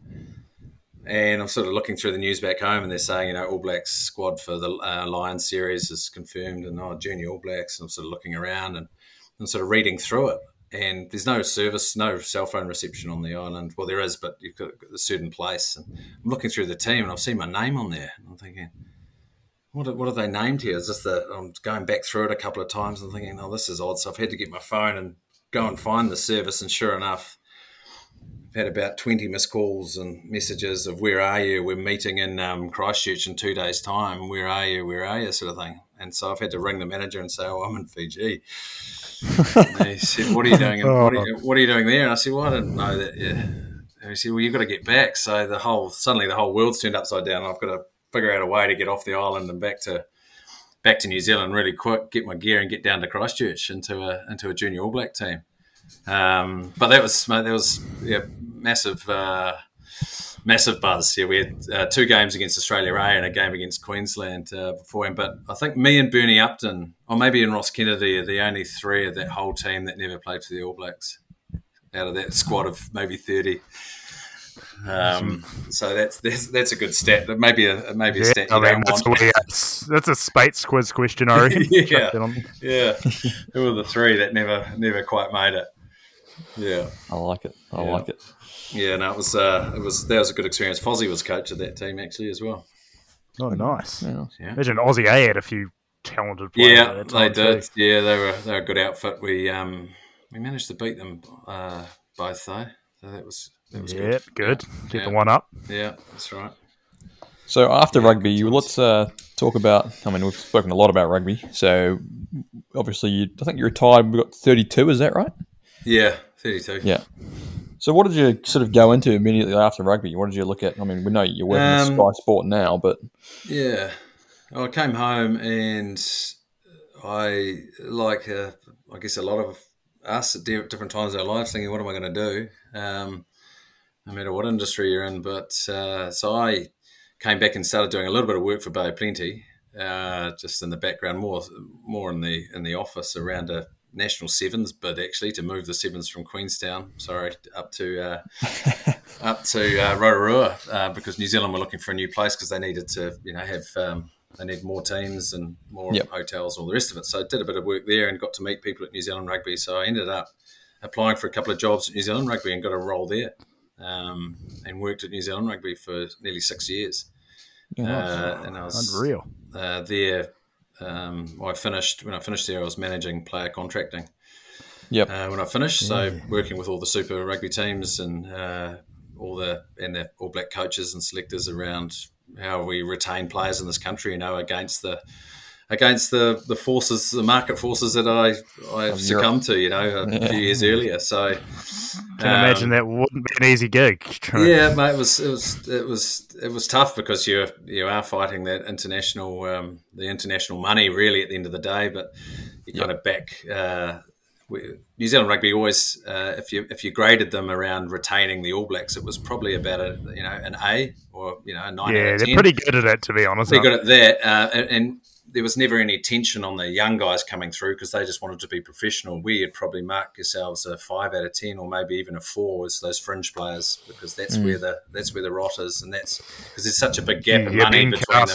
the middle. Yeah, yeah, or even even slightly, slightly, you know, your better players, your your fringe All Blacks who might be in the All Blacks one year and then not the next, and your, your Victor Vitos and your um, Yeah. That sort of No, no, that level. And and they, if you know, the being in the All Blacks uh, gives you gives you a bit more money, right? And if you're not, uh, yeah, you're in that space where you could go to France and earn three times as much, and whether you're in the team or not, you're getting paid it, and you're at home every day, and uh, you're in your own bed at night. We're in sometimes in New Zealand, you know, you're a tourist in your own country, so that, that, that just those sorts of things were pretty compelling for players to go offshore. So my job was to uh, that with the team there to try and find ways to come up with the right money and the, the right mix of environment and so on to, to keep players here. So I did that for a good period of time. Yeah, it's good. Good working in Yeah, rugby. nice. Something we've got here that you were the and you were with the Canes as well, weren't you? The general manager at, Yep. at the Hurricanes. Yeah, and then um, to, decided to branch out and go a bit bit more back to closer to the uh, not necessarily the grass, but sort of closer to a team. Uh, and yeah, joined the Hurricanes for for three years. Uh, I joined there sort of mid. Um, so end of the 18 season so yeah 19 20 21 um, and yeah it was uh, it was good like a, a new challenge around uh, managing people and uh, getting a campaign going, and you're still you're fighting really hard for a club as opposed to New Zealand rugby, where you're kind of across five clubs and trying to keep everyone happy and build build good competition across uh, each club. Then you go to the Hurricanes, and couldn't care less about the other four clubs. It was all about the Hurricanes, you know, and, Yeah. and making them as good as possible, and making sure the succession planning's there for players, and all your pathways are there, and you know, connection with the unions, different unions, Hawke's Bay, Manawatu, and Wellington, and school systems, and all that sort of stuff, which was really um, a really good challenge. Uh, but also, we had the challenge of COVID as well, which can, which I guess has changed the way rugby is in this country for hopefully not good, but uh, it's certainly changed everything. So navigating through COVID was Yeah. a real big challenge for rugby, and still is. hundred percent. We've, got here that you were. Uh, there's a bit of a running joke in this podcast that some of our um, older uh, real estate, well, not real estate agents, but we're going to about, about to talk about real estate agents, but older rugby players who have retired since have gone on to real estate um, Yeah. and, and become real estate agents. We've got that here as I tell well. you what, I put together real estate 15 and by Joe's was it a side. And I, I missed some huge names in it too. Like, Yeah, nice. Um, yeah, look, I, I, I, I would have if you'd asked me um, two years ago, you'll be in real estate. You know, I would have would never have believed it, and I just um, I didn't necessarily get rugbyed out. It's just that I, I, wanted to change. You know, I'd only ever done rugby. Yeah. Um, no, I can't blame you for that. yeah, and I sort of thought to myself, can I do anything else? And I couldn't answer that question by staying in rugby, you know. So I was, and Yeah. it's it's not it's not no forever. It's just no for now for rugby, and I could well go back into it um, at some point. But I wanted a fresh challenge, and I, um, you know, through networks that we all create, uh, got talking to a few people, and that was the biggest thing. I just got talking to a range of people, all in different industries, about different things that they do, and seeing if anything that they did I might like. And Yep. it kind of refined. You know, I had a, I don't know, I would have had a thousand coffees with different people, just around what what do they do and what do they like about it, and you know, what are the opportunities there, where do they see it going, and you sort of learn a bit about their industry and think, you know, that's not really for me, and learn about other ones going, shit, I wouldn't mind looking at that, and the property one is one that sort of grabbed me a bit, and uh, yeah, it's it's been a bit over a year now, and, and really enjoying it. Love it. It's again, it's about people and um, you know conversations and connecting with people and just uh, in front of people day to day and not sort of necessarily behind a desk the whole day and looking at a yeah. screen all day. Actually, you're out and about, and and that's what I kind of um, sort of drew me to it. And um, you know, still got to work work pretty hard as much as um, most of the people think real estate agents are overpaid and they've got shitty oh, suits, no, no, shiny ties and shit suits and um, sleazy. But um, you know, you deal with all that stuff. Everyone's got a there's always there's always a stereotype across uh, across that. But I was still lucky to keep my foot in rugby with um, with working for Sky, which um, yeah. You know, that started back in 2012. I think I did my first game, so it's coming up 10 years. What is 10 years? Yeah. Before we touch on the Sky gig too much, I, I, saw on your website, I don't know if it's true, but does or did Grant Elliott work with you in the. Uh, is it Tommy's you work for for you? Yep, yep. Tommy's there. Grant, yeah. Grant's there. Yep, the hairy Jeff, he's oh, there. Yeah, still talk about the Kiwi cult hero. Yeah, still, still, mate, still dining out on that six. Like, um, oh, just, why, uh, why, wouldn't you? Yeah, no, yeah, it's amazing. On the six yeah. life, Beaver can dine out on his nudge. Well, that's right. They could have. I was wondering. We do say to Grant, when's the movie The Six coming out? We've had the kick. Like, you know, had the kick. You, yeah. Where's, where's the six? Um, oh, any worse than the kicks? Oh, come on. the kick's a fantastic film. Oh, it is. It is. It's a Kiwi classic. Um, uh, yeah, Beaver, we do. I do give Beaver a grief for that. I mean, he loves it though. Good man, old Beaver. Um, yeah. But yeah, Grant's Grant's in there. He's um, yeah, he's great in there. He does a lot of the um, because of his experience around it, a lot of the culture and teamwork. Uh, you know how the team works together. Um, you know, real estate work can be uh, seen as quite individual. It's quite similar to cricket. You know, got a whole lot of individuals, but they need to be part of a team. Um, mm. So that's where Grant's expertise are in. And I mean, he's good around the office, full of banter, as you can imagine, being a grubby cricketer.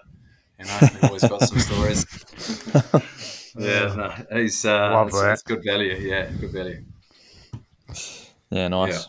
Yeah, yeah it's good, and I enjoy it. I, I'm, I'm pleased. So that's uh, I'll be I'll be in that seat for a while. I think, um, chipping yeah, away. Nice. Yeah. I mean, with the gig with Sky, have you got any standout matches you've been on the commentary team for or anything like that? Oh, mate. Um, yeah, well, I've had to do. Um, yeah, I've done a, a, couple of finals, which has been which has been good. I mean, I just I really enjoy the commentary side. It's it's yeah, you got a you got a duty to the game. You know, if there wasn't the game, you wouldn't be able to commentate, and you're there to create a product that people enjoy and and give yeah. some. There's a there's a good balance between analysis, uh, entertainment, um, and authority. You know, you've got to you've got to believe what you're saying. If you sort of mumble through some of the you know very um, astute rugby brains like you guys who know the game well and, and follow the game, you know, if you're the commentators, oh, not so I can agree it, with that gonna, part a great deal. You know, well, they, you guys are gonna. There are people and fans out there who are who are going to be watching, and if you're if you're too far one way in the entertainment side, then that that can really. Uh, that could be quite divisive if you're too uh, too much in the analysis. That equally can be. So you've got to find that yeah, balance. Exactly. Um, but equally, you've got to. Your job is to not judge a game. Your job is to turn a, a game into a good game, and a good game into a great game, a great game into a brilliant game. And that's that's what you've got to uh, remember. That you're there to entertain and, and help the people at home and enjoy their experience around a game as opposed to sitting there and saying, well, this is, it's about me. It's got nothing to do with me. It's my job's to connect the two products. And yeah, if you're thinking that way, um, yeah, it gets a bit easier, but it does take some work. You know, you got to make sure you, you, you got the names right, especially at the school games. It's probably the school games that stand out more because you yeah. actually put, maybe put yeah, a bit more work. So yeah. Well, you put a lot of work into that because mate, they record them and they'll watch them over and over. And if you get their name wrong for 80 minutes, you know, that's it's not a good look. And they're because we, like no, they're not, and their grandparents are going to record it and watch it. Their, you know, their parents, their, their mates at school. So you've got to do your homework there and understand that it's that's going out probably to more people than just a, a Tasman yeah. two last night. You've still you don't change how you prepare, but because you see these players a lot more. Um, you know, not having to probably dive in too much, and you know the names a bit more because you hear them across all sorts of uh, media a lot, but the the school ones, um, yeah, you've got to you've got to dig into. But the, some of the matches, uh, a lot of them stand out. Like uh, you know, Otago winning the Shield uh, last year up in um, at Inglewood, you know, having to hand they again, that one having to hand that over and doing a shield presentation. Sometimes the sideline guy, whether whether they like it or not, they're the presentation person if it, if it changes hands. So you're kind of having to, oh man, yeah. I've got to step up here and do this. Yeah. Which uh, so that you always remember those sorts of ones. You remember finals. I remember Tasman um, uh, smacking Wellington over a few years ago now down in uh, Nelson. But, you know, really really dominant performance there. And you, yeah, you remember all sorts of games. I remember commentating uh, Black's first game in Wellington at Sky Stadium, and then commentating his fiftieth. You know, and the um, yeah, right. so oh, nice. when you're sort of sitting across a guy's campaign or career like that, rather, it's um, you sort of you put those back in the memory and think, wow, I've actually seen quite a lot of this guy now. You know, and yeah. seeing a lot of guys doing first fifteen rugby, and now seeing them. I mean, I remember commentating. Uh, Asafo Aumua at Silverstream and um, and now looking at where he, where he is now, and a lot of these guys that you're seeing through the school system that are now superstars. Will Jordan, uh, Josh McKay at Christchurch Boys versus Christ College when oh, Christchurch put Christchurch 80, 80 points too. on them, put 80 points yeah. on them in a, in a in that traditional game there, and you know, that was Will Jordan just running amok. Uh, Josh McKay there had uh, Leroy, no, um, uh, the, the, number eight who played a bit of. Um, uh, I think Nankivell was somewhere there. I mean, yeah, all these names that kind of get uh, mixed into yeah. one. But you see the Fainga'anuku's yeah. Leicester and Tima and through Nelson College and you know all these guys that are now stars. It's it's been awesome to be sitting on a in a in a tower, freezing cold, or on a sideline watching them uh, do what they do. But yeah, I'm still really um, uh, really lucky to do what I do for Sky and put, and put a lot work, a lot of work into it and enjoy it. Yeah, I imagine there's a fair bit of research and things go into that. Like, can't just roll yeah. up on the. yeah, that's right. You've got to you've got to do the work, and they, we're lucky with Sky that they they uh, have some really good uh, stats that come through, and they put it into a really uh, digestible format. But you still got to make that still got to make that stat sing a little bit, right? You could just read a stat you out. Can't just read not, a stat. They can't just read a stat. It's got to be, um, and and that takes some time. The other got to you know it's commentary is not it's not easy you've got directors in your ear you've got people talking you've got to think yeah. of uh, intelligent things to say about the bloody weather um, you know like there's, there's a few different things you got to got to do but it's you know but the other side of it is like we're all human right there's sometimes you're going to make a mistake you're going to call a player the wrong name or it's going to yeah. be the wrong side and and that's uh, and that's good but mate it's it's it's a lot of fun and I enjoy being able to do that as well and then step out and not have that same sort of responsibility that I had with uh, New Zealand rugby or the Hurricanes. Yeah. i yeah, I want to bring out a wee catchphrase or something to your commentary to Justin Marshall, get the bumper going. No, mate, that's, that's, that's, I'll leave those guys do that. You know, they're, they're uh, I'll just keep to my um, I'll keep to my scrum stuff, mate, and the and the break foot and the, the bind and the push and the all that. So that's where uh, if I stop talking about scrums, I think I'll be the phone won't ring anymore. So I've got to just make yeah, sure no, we need someone there to do it. Yeah, you got to keep glorifying those. The battle within the battle, and you know, so. between you and Kane Hames, we got that's about all we got. yeah, that's about, that's all I got, mate. When if there's a nine if there's a nine, you know, 15, 14 down the right hand side, I'm not going to say much about that because I, I, will actually. I'll say off a stable scrum. That's what I'll say, but I'll, I'll let the other guy pick up the. It was all the uh, all the scrum that set that up. Yeah, that's right. Hundred percent. What throw you under the bus a wee bit here? You got any uh, standout uh, people to work alongside for the right or wrong reasons with Sky? Uh, mate, no, they're all all good. I mean, I, first first people, first person I ever commentated with the first team was Ken Laban and uh, Karl Te Nana, and you know, still to this day, uh, still do a lot of work with Ken and uh, and KT, and mate, they've been really helpful for me, especially Ken. Uh, but uh, mate, everyone's great. Like last night, um, you know, Nisbo's on the call, and there's this, yeah. this, this, yeah, this, he's a legend. Mate, it's just this comfort. You hear his voice, and you're like, oh, here we go. You know, it's just this comfort, yeah. immediate comfort with um, with him. Sit back, um, relax. You got him along. yeah, you. Yeah, and it's I really enjoy the chances to work with sort of a Nisbo and Justin. And then you know you, you, go sideline where Smithy sometimes is, or I work with Nisbo and Smithy sideline. Just when the, these guys who have done so many test matches and are and are so um, you know I listen to Smithy a lot, like around his his expert commentary on the sideline. Like he's he's one of the best for for a reason. Like he's got a great eye, great eye for detail, and he's got a way of putting together phrases and uh, working with them all is, is a, is a good buzz. And what I what I like, I mean, I was in you know ten years ago, I was in the same position where some of the new commentators are. So just being as helpful as possible and and being uh, generous with, with time and, and, feedback around things because no one's you know if you if you're not getting uh, helped, you know it might be quite a short time in commentary. So seeing some new people come through and try and what they need to do and how they say it, and you know it's um, it's nice to be able to do that now. You know, having a bit more experience. But you know, every you're only as good as your next game, right? You could make a complete. Yeah. You, have got to make sure that you're still doing it for the right reasons. And the duty to the game, as I say, you know, is uh, like the game's been really good to me. Um, you know, from a really young age, and so making sure that um, I've still got a duty to the game, and whether it's commentary, whether it's coaching kids, whether it's um, you know, as a supporter. So that's you know, I've got to that's that's something that's pretty important to me. And you got to be I mean, careful what you say as well nowadays. I mean, we've had some incidents in the past where it's made big page media when a commentator's made the wrong comment. Um, yeah, Joey right, Wheeler, yeah. maybe, or or something similar. So I guess it's yeah, probably harder no, in that gotta, sense nowadays. You've got to be clean, yeah. Yeah. Yeah, yeah. that's right. Tell you what, though, the product, I'm, I'm in Australia at the moment, and the product between Stan and and Sky Sport is just night and day. You can't even compare the two. I mean, the commentators yeah. in New Zealand are just so much more knowledgeable and just flows so much better. But here, yeah, it's, it's, good. That's right. Yeah, it's a good system. It's it's kind of a tried and true system. You know, they make it make it work the way they do, and everyone knows their kind of role. The game caller, the next voice, uh, second voice, and the pitches and the directors work really hard. So when someone says something you know the camera then goes to it, so everyone's working as a really yeah. good team. So it's um, I really really enjoy it. So as I say, lucky to lucky to still be in it. Well, I guess we've talked a lot today, but we will finish up with some listener questions if you wouldn't mind. Yeah. Um, I've got one to start with actually. What, considering you're a sort of a commentator that goes around the country in New Zealand, what's your favourite provincial stadium that you commentate at?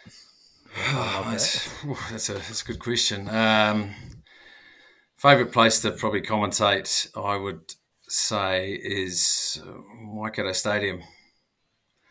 Waikato yeah, okay. Stadium is, is, is really yeah. good. It's it's uh, it's a good place to commentate. It's a sort of purpose built rugby ground. It's you're close to the action. The benches are really close.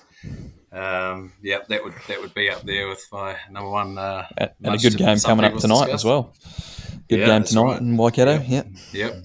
yep. Yeah, that'll be a big one. Hopefully the Argies get up again. Oh, look, mate. right. We've got a bit of an Argentinian fan here. Um, oh, well. But uh, no, nah, we'll see. We'll see. Yeah, I mean, I'll eat my words once this comes out after the game, and no doubt we've been thumped by about 40 points. But we'll take the one last week. Yeah. Uh, uh, what, we have touched on a couple. Uh, Gareth Green sent a question asking you best sledge. So it could be one you've given, one you've taken, sure you've had a fair few over the years. Uh, best sledge, I think. Um, I, yeah, I, this is back in the Shield game, and I think we had a really good scrum down on Auckland's line, and we we barreled them and uh, pushed them over, and I think we sort of stood over the top of them, and I sort of got up and Tonga'uiha was uh, Soane Tonga was having a whinge, and I just I asked him what colour his panties were, oh, love that. Imagine he would have taken that one too well. Oh, he just looked at me and tried to sort of fire up, but I, I, think actually Nathan Kemp, who was the hooker from Auckland, actually laughed. So there's not much of a comeback then. yeah, it's all right then. I've got one here um, from Eli Nempkins. Could you could you get the boss to kick Kane Hames off commentary? uh, Oh, mate, that's the that's the beauty about rugby, right? And you know, and, and commentary and doing what we, what uh, we do. There's fifty percent will love you, fifty percent will hate you. Yeah, yeah. yeah I, I think Kane Hames does a fairly good job. He's one of those commentators that he's pretty device, uh, divisive, yeah. isn't he? Yeah, some people love him, some hate him, but like Justin Marshall. oh yeah, and I'm sure me too, mate. You know, they'll be the same. Uh, what else have we got? Um, uh, Gareth sent in another question actually asking you, well, you've touched on it a wee bit, but your best and worst roommates. Oh, probably they're, they're, they're both the same. the same. My best roommates uh, and worst would be uh, Clayton McMillan and Paul Tupai.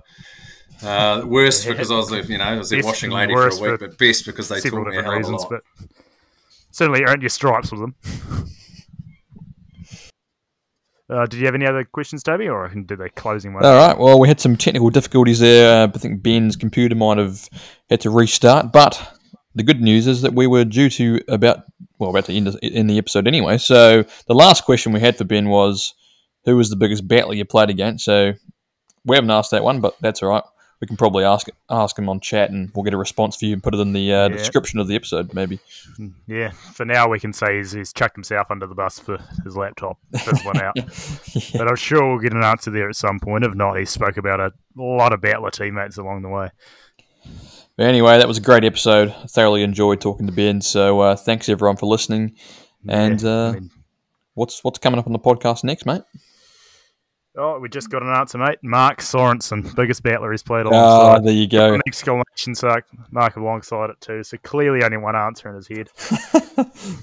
like it. But yeah, I'm, I mean, massive thanks for Ben to coming on. I mean, in terms of future episodes, we'll get in touch with a few other players because these ones are always great fun due to do part two of the A to Z of best things. So that was a good laugh. As long as Huey and I don't go uh, chanting House of Pain chants this time, we'll be sweet to go. Sounds good. All right. Well, uh, thanks everyone for listening, and uh, we'll see you on the next episode.